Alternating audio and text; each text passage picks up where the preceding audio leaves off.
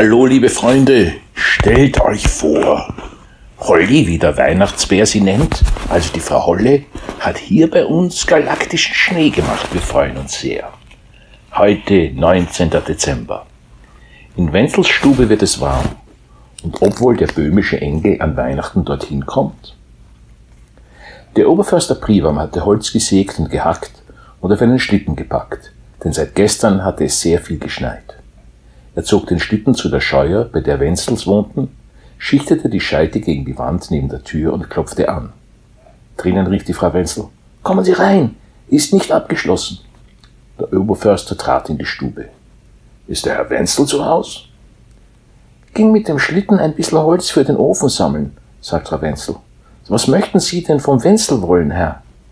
Ich bringe Holz, brummte der Oberförster. Geschenkt. Soll ich schon mal Feuer im Ofen anheizen, Frau? Wenzel, ich heiße Wenzel, so wie der Wenzel auch Wenzel heißt. Freilich, machen Sie Feuer an, wenn Sie möchten. Dann hat der Wenzel es warm, wenn er kommt, sagte Frau Wenzel und verkroch sich in ihrem Bett. Sie hatte den Pullover an, den der Pribam in der Nacht, als er den Wenzel beim Baumabsägen erwischte, auf den Tisch gelegt hatte. Es war immer noch sehr kalt in der Stube. Er zündete das Feuer an und es wurde bald wärmer. Dann holte er seinen Rucksack, der noch auf dem Holzschlitten lag, und zog ein paar Sachen zum Essen heraus. Vielleicht hatte er sie gekauft, vielleicht auch aus der Küche mitgenommen. Er legte das alles auf den Tisch, belegte ein Brot mit Wurst und Käse für die Frau Wenzler im Bett und staffte zur Tür. Sie fragte ihn, Wer sind Sie, Herr? Der Pribam oder der liebe Gott? Der Pribam. Ich wohne dort im Wald als Förster, brummte er und machte die Tür leise hinter sich zu.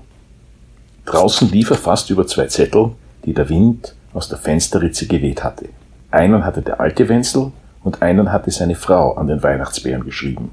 Das hatten sie einst auch in Böhmen gemacht, als sie Kinder waren und dann vergessen.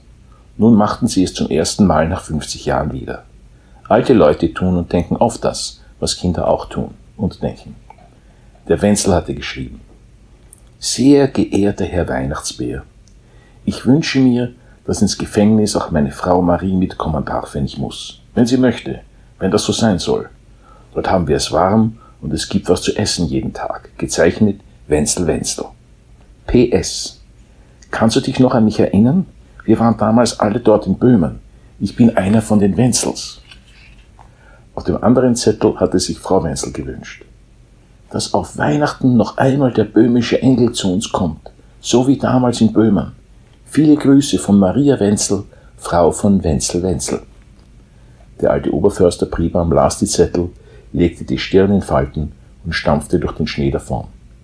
Als er sah, wie der alte Wenzel mit einem Schlitten voller alter Äste aus dem Wald kam, schaute er woanders hin.